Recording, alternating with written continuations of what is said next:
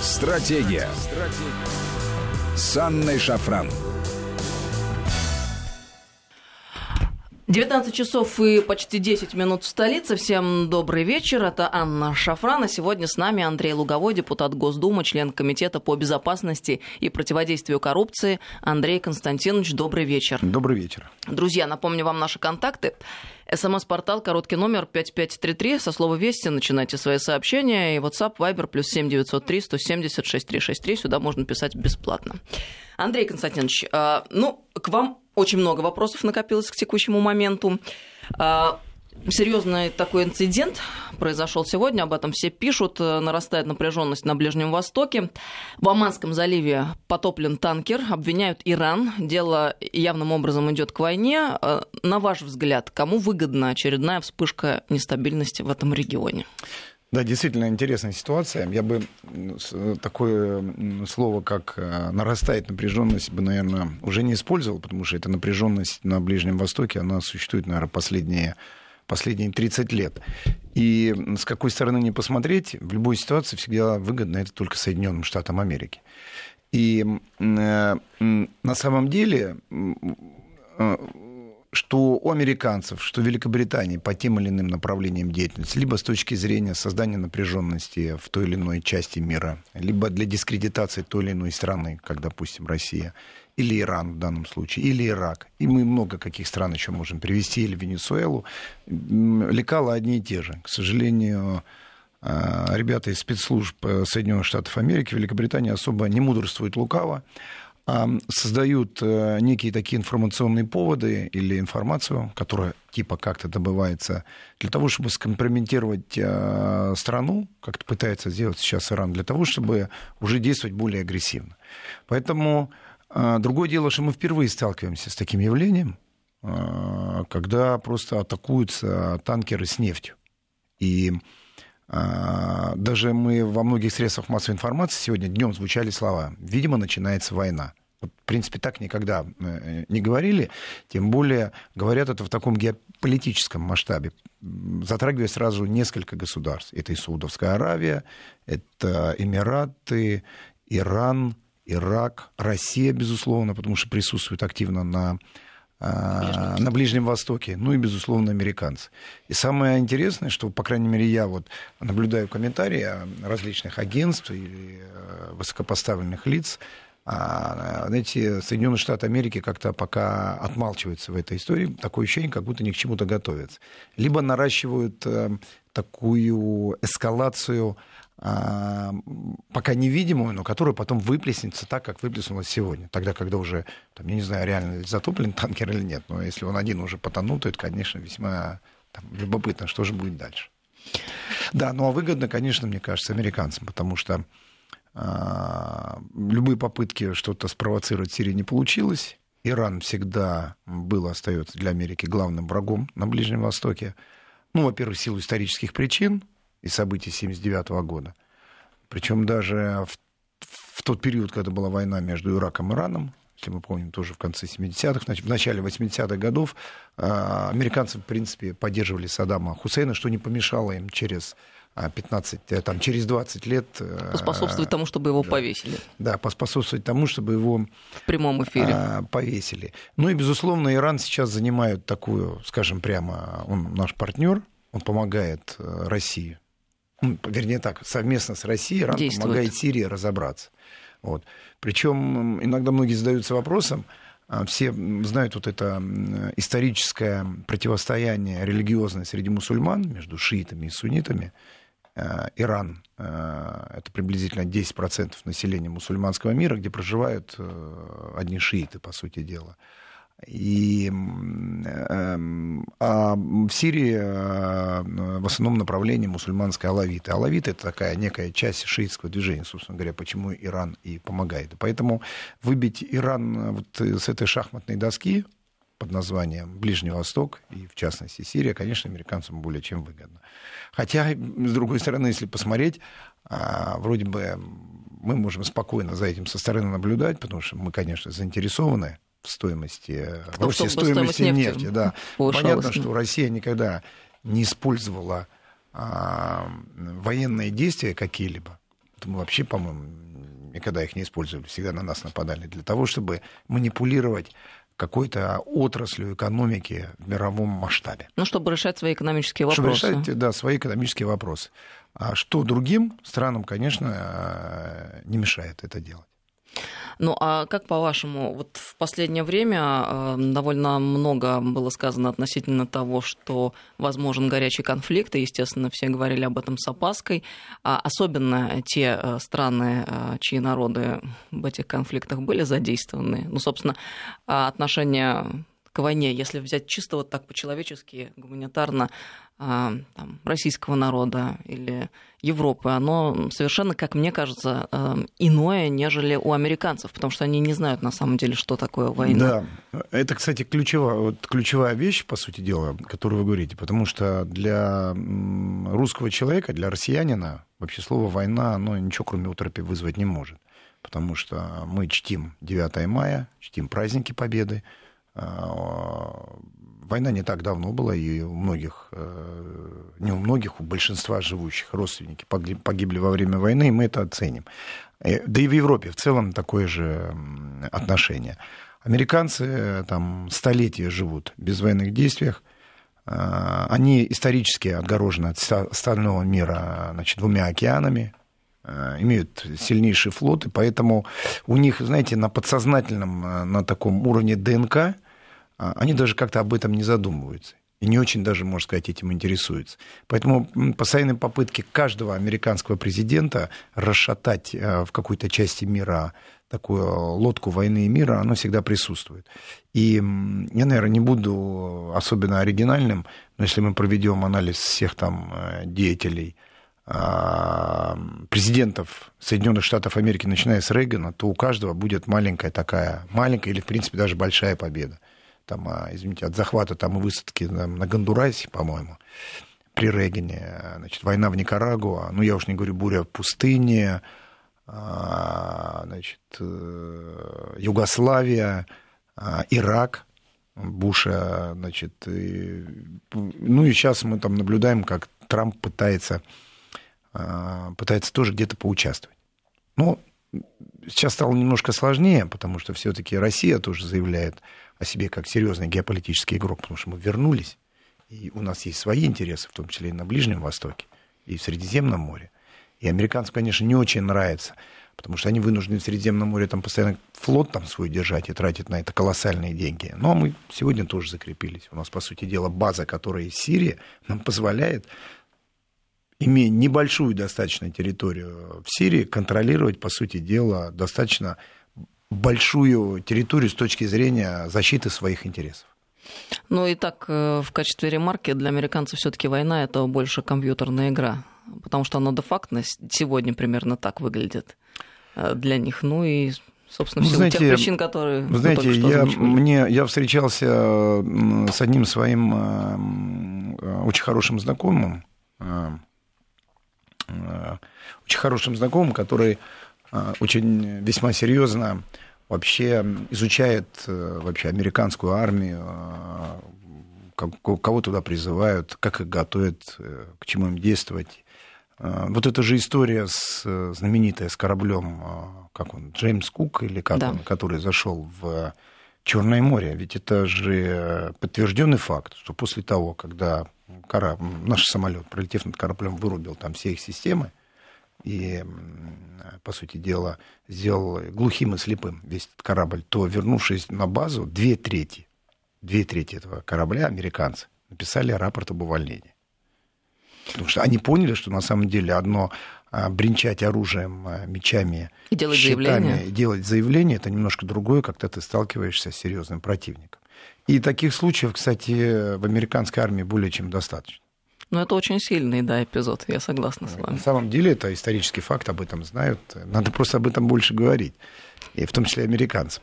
Потому что одно дело, они насмотрятся своих фильмов, где они, а, конечно, отдать им должное надо, умеют такой патриотизм. А, воспитать в себе и в окружающих. в себе, да, в окружающих, но далеко ли этот их патриотизм будет реализован в случае настоящей войны, когда будут рядом пули свистеть и бомбы взрываться. А я вот, кстати, сейчас вы говорили, подумала, а может быть это диалектика? Мы-то сами всегда себя ругаем относительно того, что не очень активно ведем а, пропаганду на информационном направлении, а, в частности, а, вот в сфере кино, искусства, мягкой силы. А с другой стороны, может быть и правильно, они сами про себя наснимали и убедились, и поверили сами себе, хотя совершенно не факт, как мы с вами только что обсудили.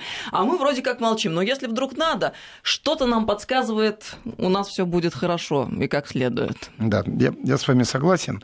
Поэтому американцы по ментальности вообще, мне кажется, существенно отличаются и от европейцев, и от нас, ну, наверное, как и любой, наверное, другой народ, но вот э, их отличие, оно в последнее время носит безрассудный характер. И знаете, что самое интересное? Допустим, в тот момент, когда Америка о себе заявила как о серьезном таком, а, серьезной державе, это произошло после Второй мировой войны, по понятным причинам, окажись на их месте любое другое государство, наверное, а, все условия вокруг были созданы для того, чтобы был у них серьезный экономический подъем.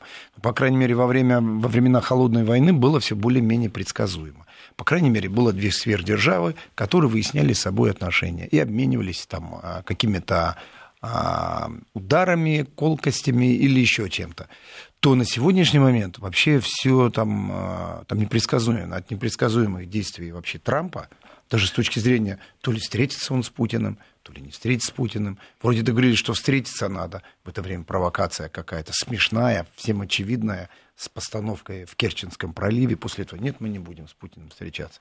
А, какое-то домино, а, знаете, как говорит один мой товарищ, все те же на манеже. То есть ничего умного придумать не могут, и выглядит это со стороны просто не солидно. Президент такой державы таким образом себя ведет. Такие же действия они проявляют э, в политике, в военной сфере, в тех или иных местах Соединен, э, значит, мира. Ну а в экономике это вообще трэш какой-то. Ну, вот что касается эпизода, с которого мы с вами начали беседу э, в Аманском заливе, а, как полагаете, а есть какие-то шансы и рычаги у Европы, у Китая, у нас э, надавить на Штаты с тем, чтобы дальше это не развернулось в некое серьезное противостояние? Или если уж они что-то решили для себя, то они будут это воплощать и идти последовательно к цели? Совершенно уверен, что американцы будут идти последовательно к цели. Я даже не могу себе представить, что должно произойти в мире, чтобы их все-таки охладило их пыл. Не знаю. Я думаю, что а, только то, что они в итоге с европейскими, прежде всего, партнерами перегнут палку, когда все-таки, не, правда, не в ближайшем будущем, мне кажется, когда уже просто и и немцы, и французы наконец-то заявят о своем недовольстве. И вот эта история, с, кстати говоря, ну ладно против нас, ладно против китайцев, американцев, но Трамп сделал заявление в отношении Северного потока-2, а, э, собственно говоря, беспардонно намекая на санкции в отношении Германии.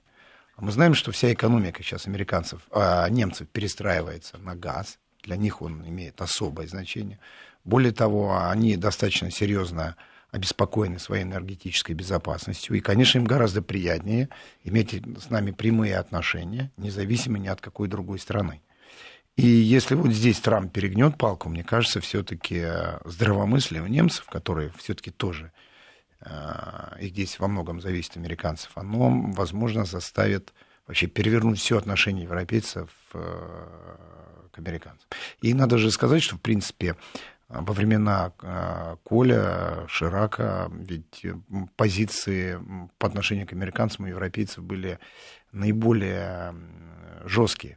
И вот эти наши прекрасные отношения, которые выстраивал Горбачев с Колем, Ельцин, а, со Шрёдером какие были отношения, Жак Ширак. Просто мне кажется, ну, опять же, да, вот э, шахматная доска, известная книга Бжезинского. Да, Бжезинского. Там же вообще, там, когда он говорит об отношении России с Европой, четко сказано, что как только а, Россия договорится с Германией, гегемония американцев уйдет в прошлое. Поэтому, мне кажется, вот в период 90-х годов и начала тысячных, когда у нас такие отношения с французами и, и с немцами больше сближались, то, мне кажется, конечно, американцы сделали правильный своевременный вывод, что надо сделать все, чтобы этот союз, будущее, возможно, и разрушить.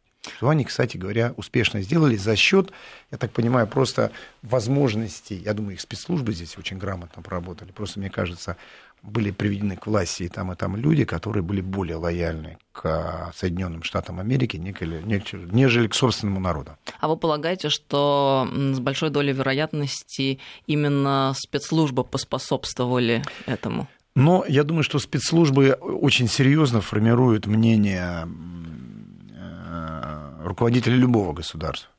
Тем более э, информацию, которую они предоставляют, как правило, проверить невозможно, потому что они ссылаются на источники, на значит, какие-то а, доклады агентов, которых никто не понимает, существуют они или нет. И поэтому спецслужбы всегда в любой стране будут отстаивать собственные интересы, собственные бюджеты. И чем больше они накидают э, своим руководителям проблем про близлежащие страны, тем им веселее и интереснее будет работать. Интересно.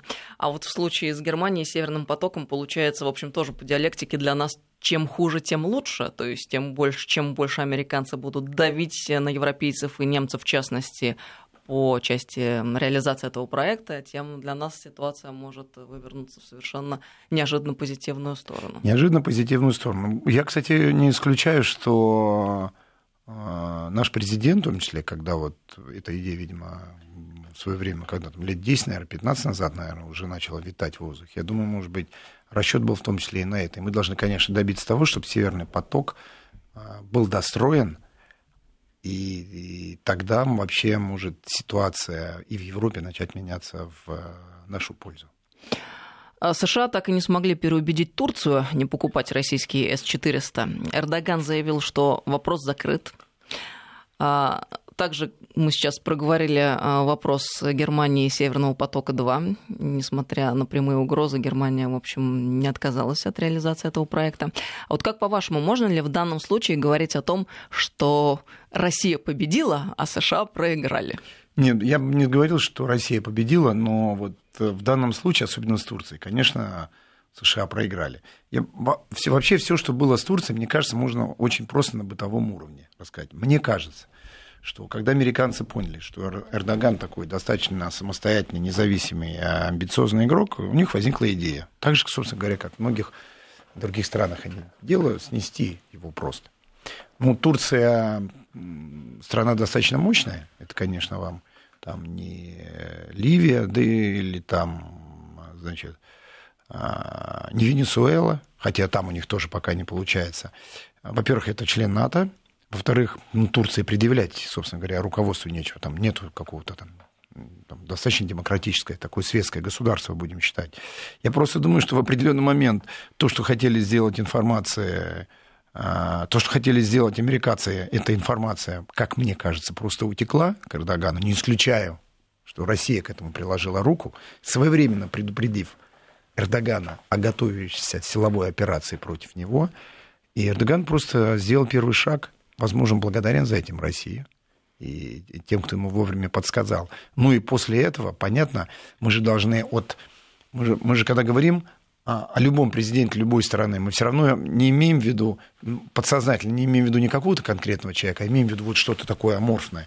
То в случае с Эрдоганом вдруг из этого чего-то такого непонятного, да, под названием президент, вдруг проявились человеческие качества, амбиции человека – и его мстительность и ненависть по отношению к тем, которые хотели просто банально его убить или посадить в тюрьму. Поэтому Эрдоган вот такую позицию занял по отношению к американцам. На мой взгляд, она такая больше а, а, связана с его этими, как его, такими человеческими качествами, нежели с какой-то геополитикой. Ну и в итоге он показал им хорошую дулю. Ну что, СС-400, а мы им предложили, почему бы нет. Другое дело, конечно, уникальная ситуация – потому что а, являясь членом НАТО, у них же единые стандарты на вооружение. Да? Вот мы же видим, как все страны там, Восточной Европы, вступив а, в НАТО, отказались от всего а, советского вооружения, которое было, хотя его там было немеренное количество. Они перешли на с АК-74 на М-16, они пересели с танков э, Т-72 на танк Абрамс или Леопольд, или там Леопард, как угодно его назовите. Шучу, конечно. Вот, поэтому, а здесь э, Турция демонстрирует э, такую самостоятельность, и даже интересно, что будет дальше.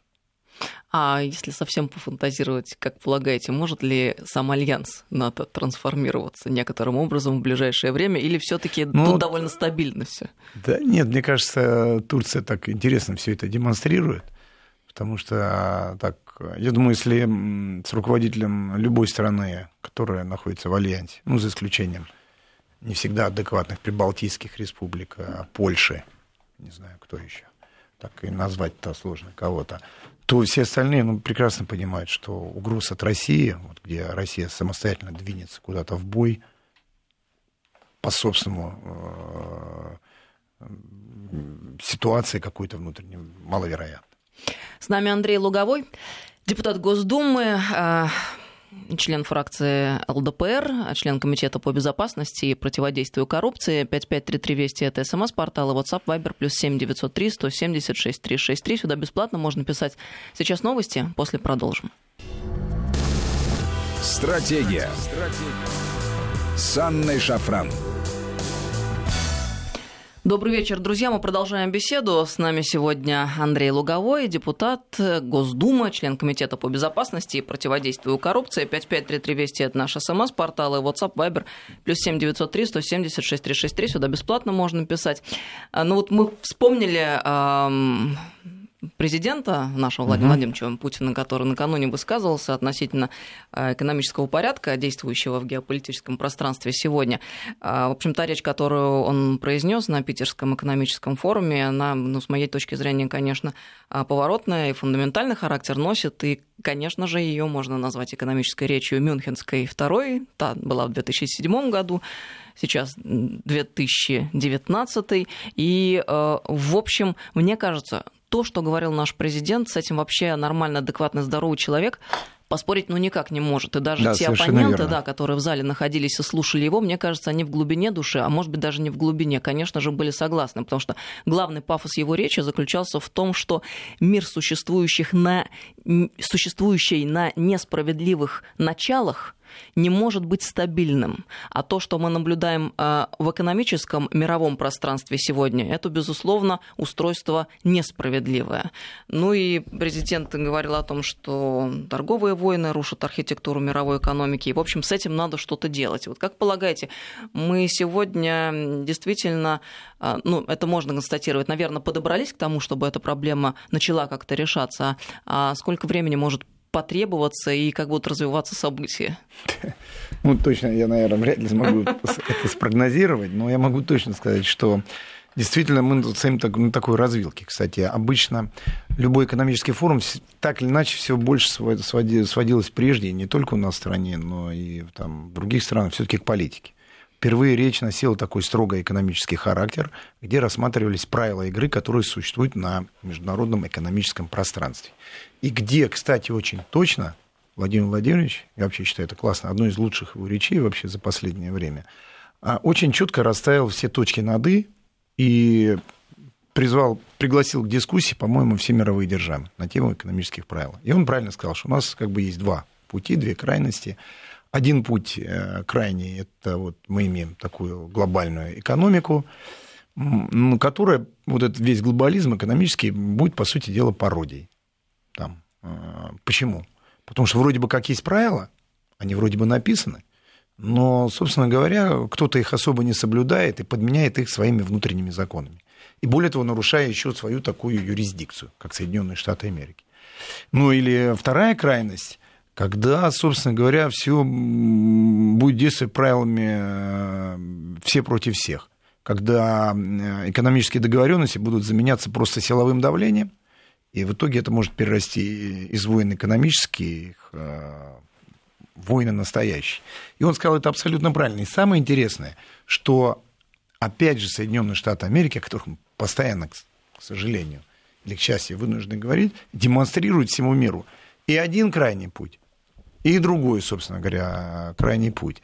И я думаю, что э, ну, в итоге, э, если американцев что-то и заставить изменить правила игры, то это э, тот экономический тупик, несмотря на все свое богатство и на наличие доллара у них, так называемой печатной машины, не заставит их оглядеться. Или их же компании, крупные, мощнейшие, мировые, просто не принудят американскую администрацию вести себя а, прилично. Мы прекрасно понимаем, что бизнес в Америке, он в итоге-то глобально прежде и определял а, политику. Сейчас, мне кажется, политика возобладала над здравым э, экономическим смыслом а, крупнейших американских компаний. И они подрывают экономический свой авторитет в глазах всего мирового сообщества. Потому что если сегодня можно взять и щелчком пальца выкинуть из технологического такого а, прорыва а, там, китайскую компанию Highway, то на этом месте может завтра появиться кто угодно. А при наличии у них вот этих высоких технологий позволит сделать еще больше рывок американцев, оставив весь мир вообще далеко позади себя. И, и э, собственно говоря, сделав из себя, как они могут быть, считают какой-то некой такой исключительной нацией. О чем, кстати, еще Обама говорил, что мы нация исключительная. Американцы имеют. Ну, вот э, мы помним, что этот скажем так, президентский день на Питерском экономическом форуме международном, когда произнесена была эта очень интересная речь, информационно подпорчен оказался задержанием журналиста а, русскоязычного латвийского издания «Медуза» по обвинению в торговле наркотиками. Ну, в общем, обвинения, как мы знаем, были довольно быстро с него сняты. А, очень много людей беспокоились на этот счет. Мы видим, как встали на защиту многие и журналистское сообщество в частности. На ваш взгляд, кто был заинтересован в этом эксцессе? Ну, если вообще говорить в целом об этой ситуации, я бы хотел поправить некоторые размышления и мысли, и вообще, собственно, слова, которые говорили многие там со стороны средств массовой информации людей. Собственно, вот... спрашиваю еще потому, что люди вот здесь пишут, спрашивают, просят вам вопрос этот задать. Да. А, в отношении журналистов. Ну, во-первых, не надо думать, что это только свойственно России, где с журналистом таким образом поступают. Мы не будем далеко в историю уходить, но мы возьмем сейчас Ассанжа. По-моему, сегодня принято решение, по-моему, подписано уже, если я не ошибаюсь, что его Великобритания с огромным удовольствием выдает американцев с тем, чтобы они его посадили там лет, по-моему, на 140, на 150. Поэтому не подумайте, что я говорю цинично, но мне кажется, в данном случае Голунову повезло, что он находился на территории Российской Федерации, а не где-то в Америке. Что а касается... напомним, что Джулиан Ассанж это один из самых главных борцов за свободу за слова свободу, да, да, и, и, и за все ценности, да, которые они сами провозглашают. Да, да. А что касается вообще всей этой ситуации, то она настолько была очевидна сразу, я прежде не, не то чтобы следил за там, судьбой Голунова и много читал с точки зрения Да, я думаю, многие но я... о нем впервые узнали, честно говоря. Многие узнали. Но я, честно говоря, про него услышал. Потому когда я услышал его фамилию, я сразу подумал, что это не то. У меня первая мысль, что, видимо, он куда-то докопался. я при этом удивляюсь нашей значит, московской полиции, которая проводила эту операцию. Послушайте, вы арестовываете публи- достаточно публичного журналиста, который занимался рассуждениями не просто там о политике, о внутренней, о внешней, или же еще о чем-то. Он занимался, собственно говоря, выводил на чистую воду, на его взгляд, негодяев неких, которые там занимаются чем-то Ну, то есть конкретные некрасивым. дела. Да. И вдруг они, если уже у них были какие-то материалы, или они решили его арестовать, но это настолько должно было быть все гладко, прозрачно, строго по закону, чтобы потом никто не, не смог сказать, что здесь э, сфабрикованное дело. А вот сделано вот настолько, как будто специально хотели всем показать вот этот заказной характер. И, и каких-то отпечатков нету. И долго не подпускали, значит, адвокатов. И звонить ему никуда не дали. То есть нарушали закон везде, где только это возможно. Вот мне просто интересно было бы посмотреть в глаза а еще внутрь головы залезть тому сотруднику полиции, который вот надевал ему наручники, и что он в этот момент ему говорил, и что он вообще думал, чем это все закончится. Ну, а то, э, ту проблематику, которую он коснулся, ну, о, о, о, о похоронной мафии-то все знают, и она, это является частью, наверное, такой... Она носит всегда региональный характер, конечно, не федеральный, она носит такой местечковый характер. Но понятно, что она всегда была связана с бандитами, с мафией. Здесь тоже не обойтись без покрывающих их чиновников и силовиков. Это, знаете, такая мафия в классическом смысле слова, когда она объединяет не только тех людей, которые вне закона, но и тех, которые обязаны следить за соблюдением законности, и те, которые вообще определяют правила игры. А это либо чиновники, либо политики в том или ином регионе. Поэтому будет весьма любопытно, какие показания будут давать отстраненные сотрудники. Я думаю, что есть что сказать отстраненным э, генералам по поводу этой ситуации. И я буду весьма удивлен, если э, эта история не получит еще больше э, громкий резонанс, чем он на сегодняшний день имел место быть. Другое дело, что вот эта история, связанная с митингами и шествиями на 12 июня, на праздник, я, честно говоря, я вот, если бы меня спросили, как вы относитесь к их действиям, ну, я бы возмутился действием. Во-первых, накануне человек был отпущен. Было продемонстрировано всем, что законность России существует и что разобрались. Воля власти 12 июня я вот живу в центре, я там с детьми вышел погулять. Но мне что, вот интересно смотреть, как э, вот эта вся публика там с, э, организованная, причем в этих в одинаковых футболках, э, я это сам видел, там, очень молодого вида, как правило. Хотя во многих э, некоторых каналах а, значит, показывали фотографии, что там какие-то взрослые, ну, как всегда, была молодежь. Вот думаю, ну, ну вот мне, а, человеку, который хочет отдохнуть в воскресенье, погулять с детьми, сходить в, в парк, среду, в кино. да, вчера был праздник. Да, ну, в среду, а, в среду ну, это выходной, выход, день, выходной, выходной день, день, да, я оговорился. Ну, что выходить там, горлопанить-то, непонятно. Вопрос решен, вопрос закрыт. Понятно, что очевидно, что наверняка выходила маргинальная часть общества, которая лишь бы э, побалагурить, Ну, попытка раскрутить в своих интересах, как конечно, всегда, политические конечно, дела, поэтому которые на самом деле вот очень Это лишний раз э, говорит о, об отсутствии здравомыслия, собственно говоря, у тех, кто выходил, и тех, кто все это организовывал. Ну, то есть вы предлагаете конспирологию в этом деле не искать? Никак не искать. Нет, конспира... Не...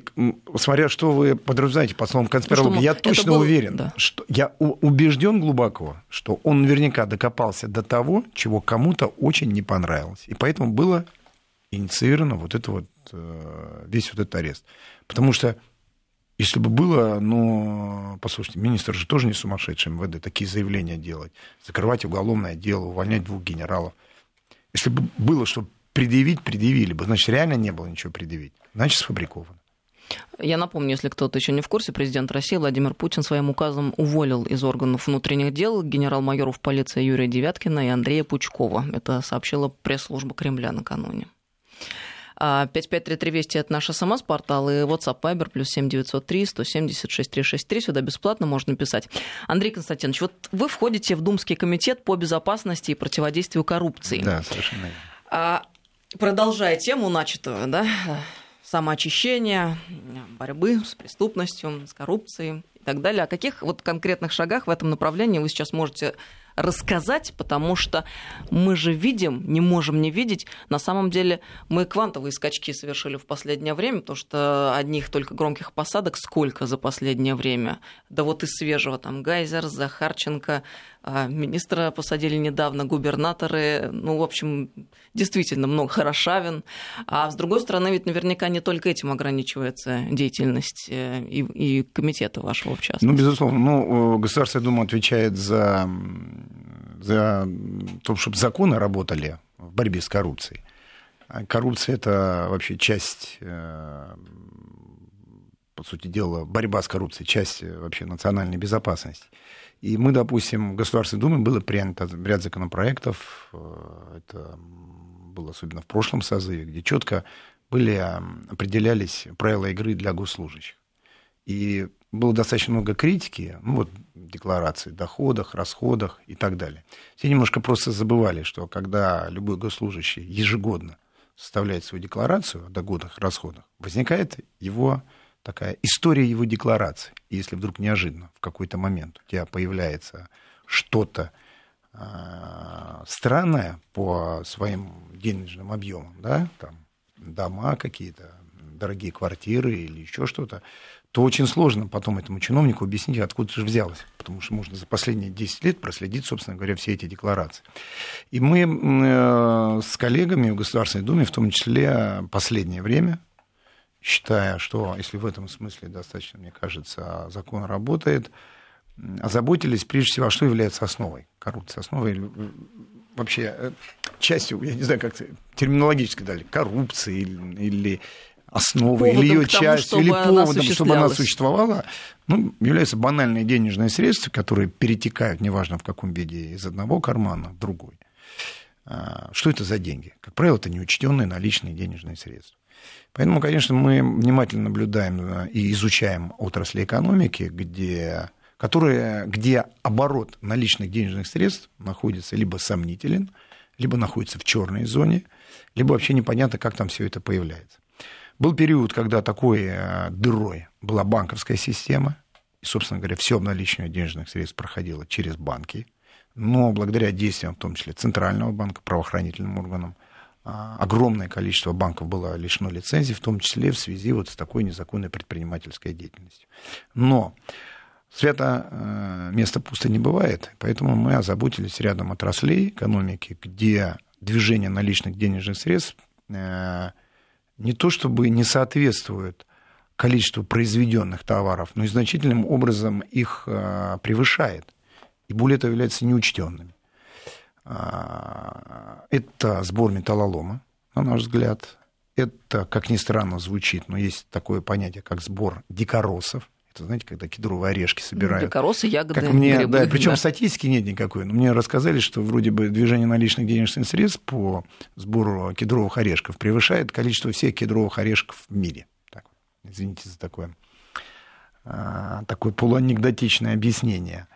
А, Странная история была с букмекер, в букмекерском рынке, потому что на самом деле вот в местах не в онлайн, допустим, не в интернете букмекерные игры, а когда это речь идет о пунктах приема ставок на земле, как говорят букмекеры, там, допустим, запрещено а, законодательно принимать э, кредитные карточки, только наличные. Вопрос. Что за пробел такой в законодательстве? Вот мы сейчас внимательно его изучаем. Вот. Ну и, конечно, розничные рынки. Э, В законе о контрольно-кассовой технике совершенно четкие пробелы, когда на определенных рынках вообще не должны быть контрольно-кассовые аппараты. И более того, арендодатель, который предоставляет, он как бы говорит, «Э, я не я, и хата не моя, я тут при чем? Поэтому вот мы весьма серьезно заботились этими направлениями, готовим ряд серьезных законодательных инициатив. А, Особенно, особенно вызывает, конечно, у нас э, деятельность, связанная с подсбором металлолома. И сегодня была даже интересная статья в ряде средств массовой информации. А, Отрадно, что и правительство, кстати говоря, четко осознает и правильно движется в этом направлении. Есть поручение президента о том, чтобы после а, форума деловой России навести порядок в оборотах, в обороте черных и цветных металлов, обеспечить, чтобы все торги а, по покупке металлолома были на публичных торгах. И мы знаем, что а, на днях было совещание вице-премьера Козыка, это в средствах массовой информации достаточно подробно описано, где, собственно говоря, сделаны к этому первые шаги. Да, отдельным игрокам а, этим не нравится. Будем разбираться с этими игроками. А, Более того, есть попытки на рынке металлолома в ущерб экономическим интересам наших граждан а, осуществлять некие картельные сговоры, которые позволят обеспечить монополизм на этом рынке. Вот. И мы а, считаем это весьма принципиальным.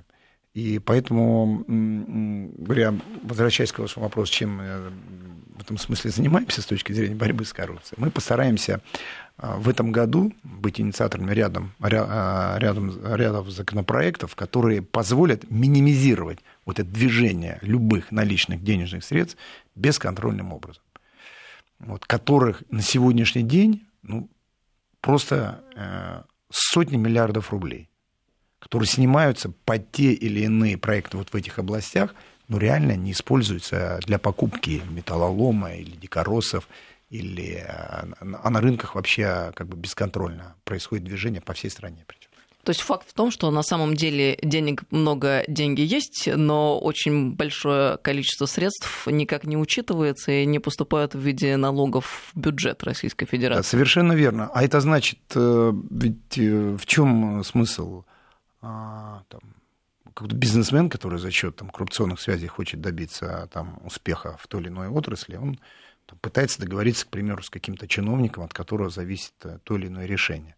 Открыть ему там калитку куда-то или нет. А, в конечном итоге результатом этого является передача а, каких-то ценностей от этого бизнесмена, мы сейчас говорим о глобальных вещах, конечно, а не бытовой коррупции, в сторону этого чиновника. Это может быть э, деньги. Деньги откуда-то должны появиться. Вот если нету следов этих денег, значит, коррупция будет и дальше процветать.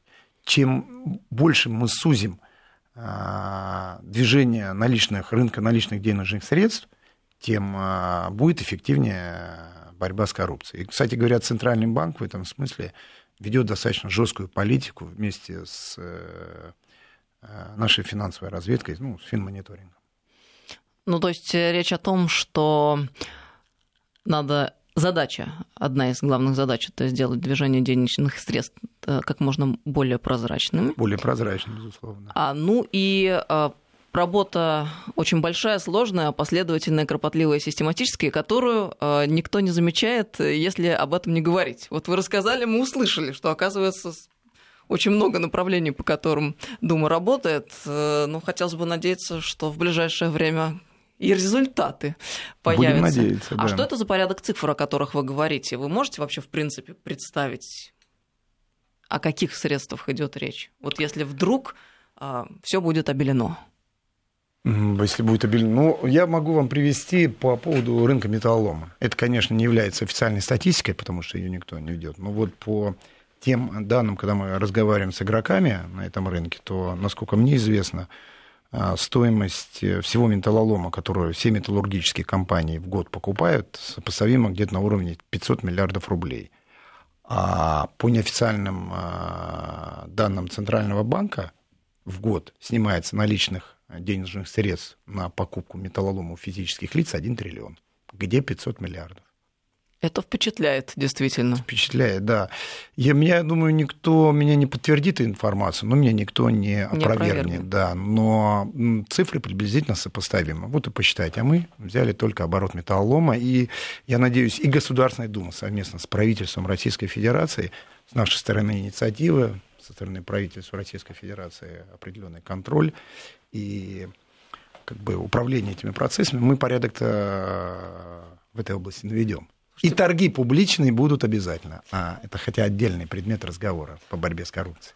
То есть, если по сусекам поскрести, то можно наскрести очень много для того, чтобы осуществить тот самый экономический рывок, о котором говорил президент. Да, причем не, ну вот эти 500 миллиардов лишние, условно, да, это не значит, что они их кто-то там разворовал. Нет, это просто денежные средства, которые никто не понимает вообще, в какую сторону они ушли. Они точно не обложены налогом, и точно определенная часть денежных средств уходит на банальный подкуп чиновников.